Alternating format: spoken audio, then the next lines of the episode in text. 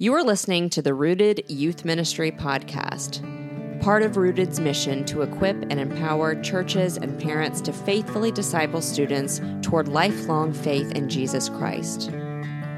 Through these conversations with expert practitioners, it is our hope that more students will come to experience grace filled, gospel centered, and Bible saturated discipleship in the church and the home.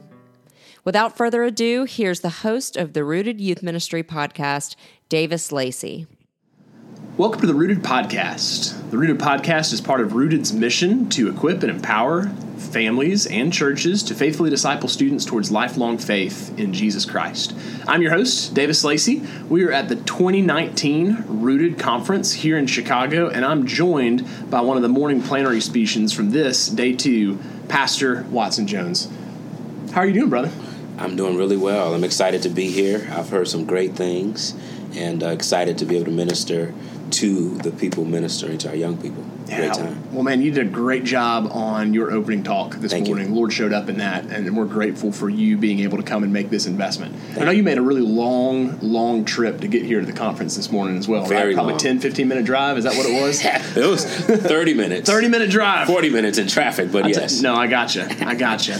Um, y'all, if you're not familiar with uh, with Watson Jones, Pastor Watson Jones III was born and raised on the south side of Chicago. That's right. I love that. That's your opening line of your bio. Yeah, that's what I'm a Chicagoan through and That's through. awesome.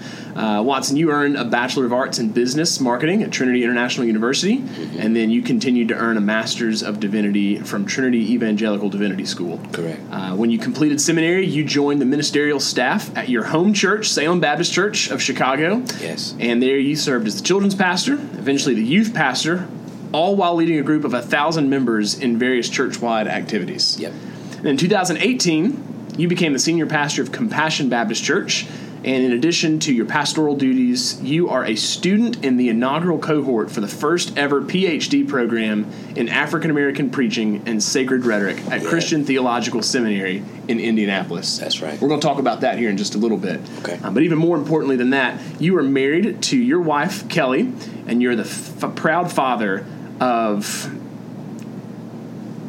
Three kids. Three kids. I'm trying to think. I, I, Shia, uh, Watson four, and Ellison. Yep, yep. Awesome, awesome. Got through that. Got through any, anything that we got on this bio that's not right.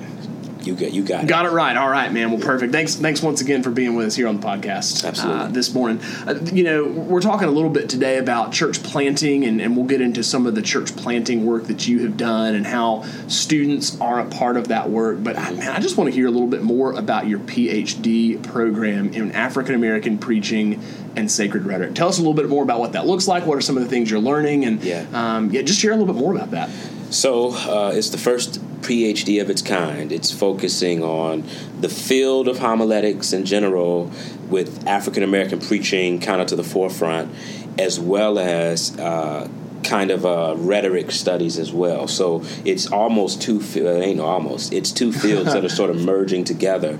And so what we we've looked at history of African American preaching to try to understand how and what was it about black preaching that sustained black people in America since since 1619? Okay. And uh, and so my my my interest of study is uh, I'm going to be studying the uh, the works of Otis Moss Jr., uh, the civil rights leader, the activist, the pastor, the prophet, and uh, and so I'm really excited, really excited about that. Yeah. That's amazing. I um, I'm sure you'll do a dissertation with that. Hopefully Yes. that'll get published maybe at some point. You'll be able to share your work willing. with. That's oh man. Lord willing. I'll look forward to I look forward to reading that. Yeah. Um, thanks for what you're doing there. Thanks for your faithfulness. Thank you. in that course of study. Thank you. Um, and, and moving right along, just talking through you, we, we've talked through your experience in youth ministry as a children's pastor and a, and a youth pastor, and then talked through the work that you're doing now with Compassion Baptist here in Chicago. Uh, but in between that time, you did a lot of church planting. In 2012, you entered into a, uh pastoral leadership and church planting residency with Fellowship Bible Church I did. in, in Little Rock, Arkansas. And you did some work with Epiphany Fellowship Church in Philadelphia. Correct. And in 2015, you started Restoration Church. Yes. Um, so our church is a candidate uh, with the Acts 29 Church Planting Network right now, and, and you were partnered up with Acts 29 for that work. Is that correct? yes. Um, yes. And I would love for you, just just as we as we experience this, one of the things that I'm I don't know, asking the question about as a church planter and as someone like you who has a background in doing youth ministry, mm-hmm. um, we've got three or four teenagers mm-hmm. in, our, in our in our budding church plant. It's not many, right? But I want to be intentional about ministering to them. I, I don't think that having your typical youth group that we're familiar with might be the best strategy, but I do want to have a ministry to our students even if we don't have a student ministry. Does that make sense? No, absolutely, absolutely. I, would love for you to talk through maybe some of the ideas you had, what you did in ministering to the teenagers in your church plant. Like, what did that look like when you first started, and, yeah. and how did that progress as your church grew? So I'll speak to that on a few points. We at, at, at, at Restoration because most of the members of Restoration were like my age, and so most of our if our people had kids, they were like three and four and five. We had a squad of three, four, five year olds, and we were very intentional with that ministry through different curriculums, and and we wanted to make it a place of fun. Uh, but when I look back at church plant youth ministries um, in church plants really what i saw was some of the things i saw at epiphany actually with under the leadership of uh, of uh, curtis dunlap uh, Pastor Curtis Dunlap, and he had done some phenomenal work. Um, his his youth ministry was nothing like. Uh, it was nothing like the kind I grew up in, which I talked about that in my session. It was nothing like the kind I grew up in. It was nothing like most churches, where most churches are dealing with youth that are um, sort of that are basically the children of their members, but his youth were people really made up of community kids, some of whom weren't even Christians, were Muslims, uh, but he did things to sort of attract them and sort of. Uh, over time, pulled them into Bible studies, yeah. and so one of the things that I said in my um, session was the importance of, of having ministry that speaks to people, specifically youth, and using things that are cultural language markers for young people. And in our case, it was young urban. And so basketball that's that's not just an urban language every a lot of people language but specifically in urban settings it is, it is an urban language. People speak the language of basketball. And one of the things i saw him do which which my youth ministry in chicago did this a little bit as well uh, not under my leadership yet but it happened before me where they created a basketball league specifically to engage the community. And of course, there were some from the church who played in it, but it engaged the community and uh, schools in Philadelphia that didn't have gym programs were sending them to Epiphany. Uh, and um, and and and Pastor Dunlap, Pastor Kurt was using that time and that space to be able to build relationships, to share the gospel, to kind of sort of disciple before believing. Um, and, and that's something Doug Logan would say disciple before believing. And he would disciple them before believing. And, and that to me, was something I saw as a way to minister or to create a youth ministry out of really ex nihilo from nothing. Yeah. But but also I think in the case of youth ministry, if you're in a church plant that has a few youth, I mean, you've got to find ways to engage them at their level. And so and sometimes it's difficult to find a person in your church to do that. And so it might be something you have to do where you try to find ways to a come follow me method is what I talked about in my class, where they watch you do ministry. They watch you uh, as a pastor, or if you're a leader, but I'll deal pastor and leader. They watch you plan ministry. They give feedback into the planning of ministry. They watch you as you do evangelism. They go with you in your community as you do as you as you do those things, and then you're pouring into them, sort of in the same way Jesus did, where Jesus taught them how to pray. You teach them how mm-hmm. to pray. Jesus interpreted Scripture often. That you interpret Scripture, you teach them um, how to follow the Lord, and teach them who Jesus is. And uh, but then one of the things I mentioned in my class is is to is to you know, we oftentimes believe that youth should just sit, sit and soak and never serve. So we just pour into them, and all we do is That's end good. up reinforcing a consumer like mentality, but you know, the moment they at least have an, an, elementary understanding of Jesus, they have the ability to be witnesses. Mm. And and so I think I think teaching them what the gospel is and making sure they understand it, but but helping them with the tools to be able to share the gospel at the very least to find and create ways to to get them to be missional as a group you know what can we do that's to serve our community to be able to build relationships with as youth to be able to share jesus as the church is also doing that as well so they're playing a part and not just being the consumers but they also are being uh, missionaries so to speak Yeah, that's that's so helpful, and, and I appreciate that. Um, I, I think this third question comes along from. You know, you've done uh, ministry on several different levels. You've been a youth pastor. Yeah. You are a, a pastor of an established church, and you've done church planting of, of Yes. launching a new church. When you think about specifically in the church planting piece, what are some of the things that you wish you would have done? To minister to, your younger children or your teenagers, Yeah. what are some of the things that you wish you would do, and, and use that sort of as a way of, of for folks like me, right? Yeah. That, that are that are starting the work of church planting. How would you say, man? Here's here's one thing, two things, three things to keep in mind as you go about trying to seek ways to minister to, to the young people in your church. this is going to sound weird, you know, because when you even when you asked me the first question, I immediately defaulted to speak about Pastor Kurt and what he did, which I think speaks to a regret I have hmm. as as a, early on, and it, it's it, it's something that I would have at least given thought to. I wish I had spoken the urban language of sports meaning to to because that is oftentimes a real especially for young men. Now i'm be honest i don't know how to reach young women but young young boys i wish i was an athlete. Uh, so that when i say i don't speak the language i don't even know how to play sports. So i wish i was an athlete and could have thought through an idea of creating some sort of a, a community basketball something through our church plant, specifically to be able to reach uh, teenagers. To to, but you know, in, in all fairness, I was trying to plant a church and trying to get people in Yep. general. But I wish I had thought through that to have a much more comprehensive plan on reaching and engaging young people, but then also finding ways to provide necessary helps and services that exist, uh, tutoring, um, things like that. I, I wish I kind of thought through that. Like I had these ideas, and they were sort of like, okay, when we are established and we have the space, or when the budget is big enough, then we do. I, I wish I had thought through a way, uh, really, to do that. Because I was really encouraged. I mean, much of my youth experience, you know, th- there were a lot of people who were brought into it from outside of the church um, through evangelism, through youth bringing more youth, through connecting, all that kind of stuff. Um, and they were, and, and a lot of them were still used for mission stuff, mission not missionary work, but like for for engaging the community and things like that.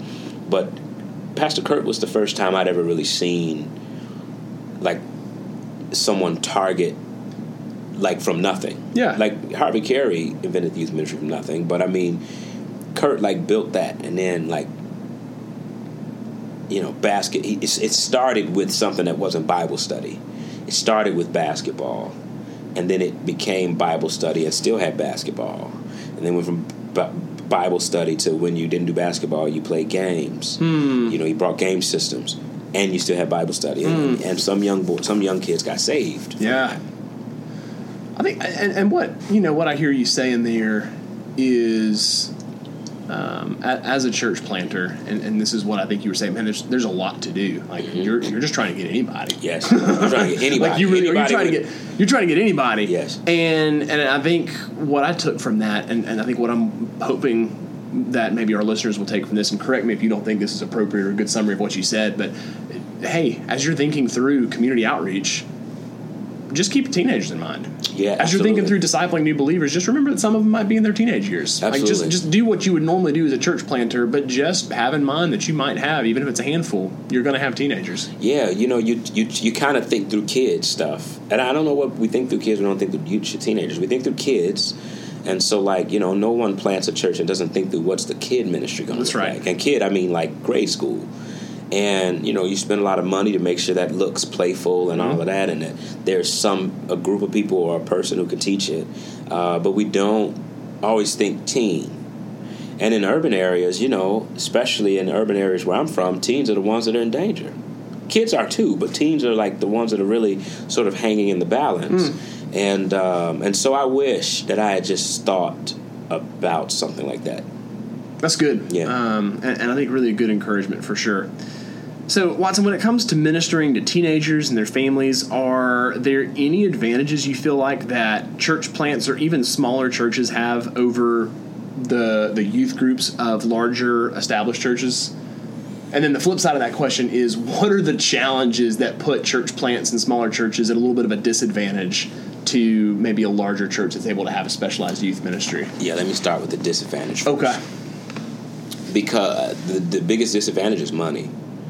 Money and uh, because when you're dealing with you know kids, kids will enjoy anything. You know, you put them in a room similar to this, and they'll find ways to enjoy this. um, you know, you put the, and, and, not saying it's all about enjoyment, and, and you know you can teach them and things like that. But youth, I mean, you really gotta like stuff can't be cheesy. You know, because they're at that age where if it's cheesy, I'm checking out. Um, it, it takes money to do that, and and then to get someone with the kind of passion and know-how. I mean, people go to school for that, and it just takes sometimes it just takes money finding that. And so, I think the disadvantage is you, you don't have the money to buy the game consoles and TVs that it may take on the attractional side of things. Yeah. Um, and you may not even have the the number of adults that can give time to that. Because a lot of people if they think about who they'd rather volunteer volunteer with many of them would rather volunteer with kids. Sure. Because kids are a lot more manageable less disrespectful a lot less volatile in some people's minds. Where it really takes a certain person and a certain um, it takes a certain person it takes a certain temperament to deal with youth, and um, and so you it's difficult to find that. I mean, I, I know even in churches as as uh, people in established churches, I know even in the city who are looking for youth pastors. It's just difficult to find them. Hmm. They can find people to volunteer with the kids, but it's difficult to find a youth pastor. Uh, because it, it, just takes a certain person. And even if your temperament is good, you still may not be the person. Sure. You got to have the energy to do it. So, um, so I think I think the church plant, the advantage the church plant has is you probably have the ability to be a little more creative in terms of creating something. But I almost feel like it's more of an advantage for a an established church that may have the money, but that don't always add it. Meaning, because I mean, you know, but yeah, that, that's kind of how I see it. Yeah, I, I think that's helpful. And man, what a great way for for maybe folks who are in church planting or folks that are loving church plants or part of a new church plant. Man, great prayer request. Yeah, great thing to be praying for for smaller churches and for um, for new churches that are, that are, being established. Absolutely, that's great. Uh, Watson, I want to ask you just a few lightning round questions. Mm-hmm. These are going to come fast. You ready? Yes. All right.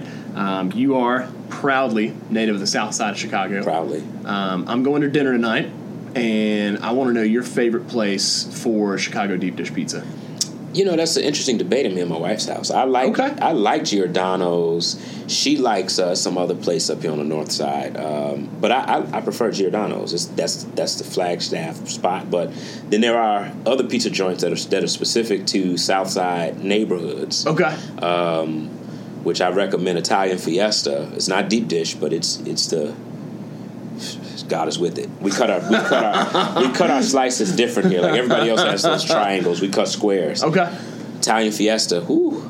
God is with it. God is with it. All right, man. That sounds good. So Giordano's for the deep dish, but mm-hmm. but Italian Fiesta overall. Italian Go Fiesta, there. Yes. All right, sounds good. What is your favorite Chicago area team to cheer for?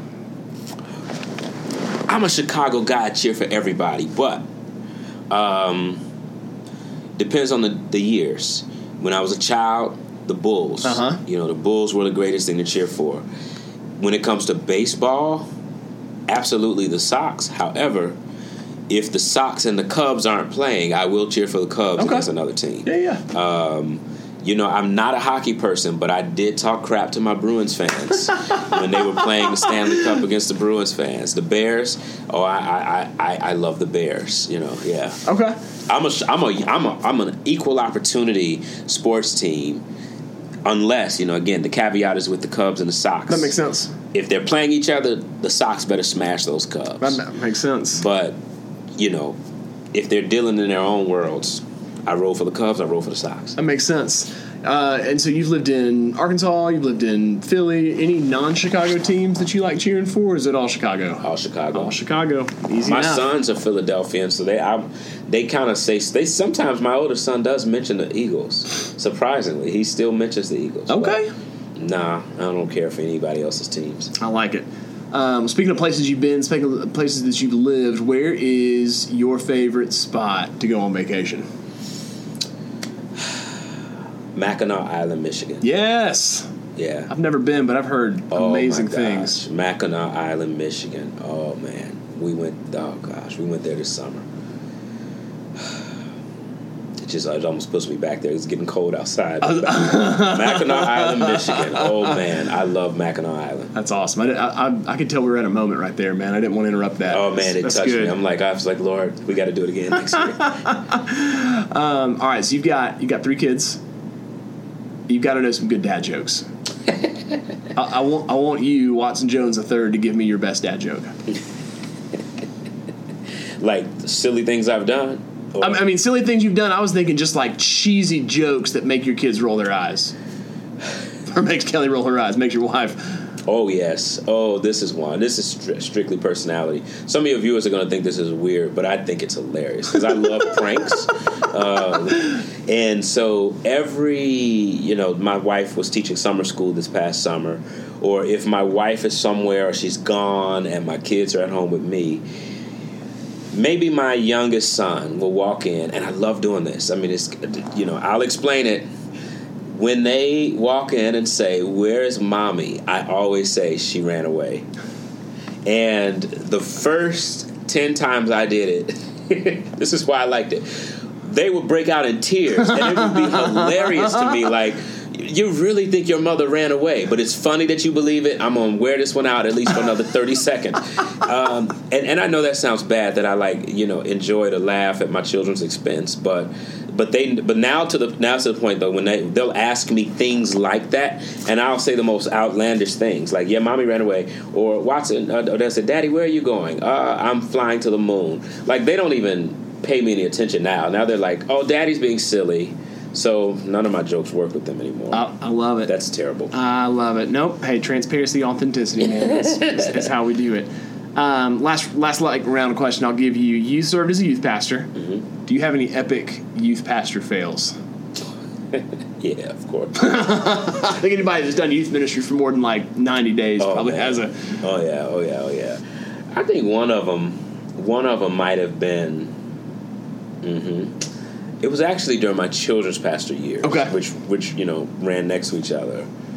Um, that you know there are times that you try to be cool and all that stuff, and, and one day I was walking, and and um, talking. I don't know what happened, and I tripped in front of everybody, and you know, kids don't live that stuff down. They just really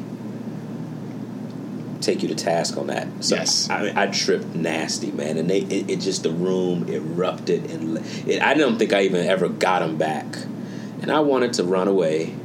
You know, God, but God gave me the ability to stick to it. But I wanted to like leave the room. It was so embarrassing. Oh, I feel like even some of the like the teachers were laughing as well. Like some of the helpers, Uh-huh. I think they laughed too. But the kids, and it was a lot of kids. They just, I mean, there's some who still remember that. and They bring it up to me, and and I, I'd say that was a massive, that was a massive fail.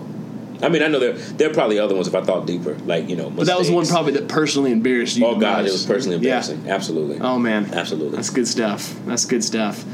Watson, thanks so much for taking some time and, and talking through with us. Um, just your experience as a youth pastor, even talking through stuff like, man, I tripped in front of a room full of kids and it was embarrassing. Like, there are people listening to this podcast that have been there that, in some sick way, just kind of like you laugh at your kids when they're like crying about your mom or yeah, their mom being gone. Like, they're they're thinking the same thing. Well, at least there's at least there's somebody else. So I, I get that. Um, I, I want to close up with this, and and yeah, I'll just close with this one last question. At Rooted, you know, one of the foundations of our philosophy of ministry is intergenerational integration, and by that I mean not siloing our, Yeah. our younger believers off into a corner by themselves, but really getting students, teenagers. Uh, integrated into the life of the body of Christ. What advice would you give to the new church planter to the pastor in general, but especially to the new church planter who is thinking through how to do intergenerational integration? Yeah, so church plants, as I've seen them, um, this may step a little bit past kids a little bit, but it will include kids and youth. Church plants, as I've seen them, they tend to have people that are around their age groups. So, you know, I, I was, I think I was like 30 in my early, I am, I was clearly in my early 30s when I started my church. And so most of the people who were there were either in very late 20s or early to mid 30s. There were a few 40s. And I found myself begging older people to stay, that who, those who would come visit to stay. Um, because I felt that there was something lost in old, older, seasoned saints not being able to pour into younger saints. But I say this on the flip side, and I think this is where youth and children come in. I think the Holy Spirit is an equal opportunity God. Hmm. Um, the Holy Spirit does not fall on a person in portions, but the moment someone believes, you know, Ephesians tells us we were sealed upon belief. The moment someone believes in Jesus, the Holy Spirit enters their lives, their life, and takes over, or and begins to do the work in their lives. So, if that is true, then then I have to believe that the same Holy Spirit that equips the pastor to preach the same Holy Spirit that helps the, the small group leader leads is the same Holy Spirit that can use children and youth and young adults for that matter to minister to the body as well. And so that's a word for our older Christians. And and I don't mean like senior citizens, I mean even middle agers as well. To not be so quick to just say that the younger people just need us to pour into them. And there is truth to that, they do. Uh, that you know, Titus tells us, you know, there's a sense where you do have to teach younger people some life things mm-hmm. um, and to disciple them as well. But, you know, though the scripture says that young men, your sons and daughters will prophesy and they will dream dreams and the old ones will have visions, etc. So, so I think there's a sense where when, when you have this sort of intergenerational dialogue, you know, the body wins. Mm. Jay Z said it best. He says, "No one wins when the family feuds." And so I think if you if you just have a certain group of people who just completely disregard a whole nother demographic that may be in their church. And this happens where the kids, oh, the kids are off in the corner somewhere. The youth, oh, they're over there somewhere. Uh, the young adults, they don't give as much as us older people. Um, or the or the younger people saying, you know, the older people they, they just want to they don't ever want to you know whenever you don't have this intergenerational dialogue, it does not help the church. So good, so good. Um, brother, I'm, I'm, grateful for the way that we've gotten to sit down and have this conversation. I know that you've got a lot going on today and a lot going on at this conference. Thank you for taking a couple moments and, and spending some time with us. No problem. If folks want to learn more about you and your ministry, um, how can they look you up? You can go to my website at compassionbaptist.org. That's compassionbaptist.org. You can follow me on Instagram at Watson Jones 3, same name for Twitter, and Facebook, Watson Jones III. All right. So we commend the ministry of our friend, new friend of Rooted, Pastor Watson Jones III. And if you'd like more resources on how to disciple students towards lifelong faith in Jesus Christ, resources which are grace filled, gospel centered, and Bible saturated, please visit us on the web at www.rootedministry.com. This has been the Rooted Podcast. We'll see you soon. Thanks for listening to the Rooted Podcast, where we hope to communicate the truths of the gospel and apply those truths to youth ministry. We would love for you to check out our website where we publish articles daily geared towards both youth ministers and parents. You will also find resources and more information about our conferences, regional events, and more at www.rootedministry.com.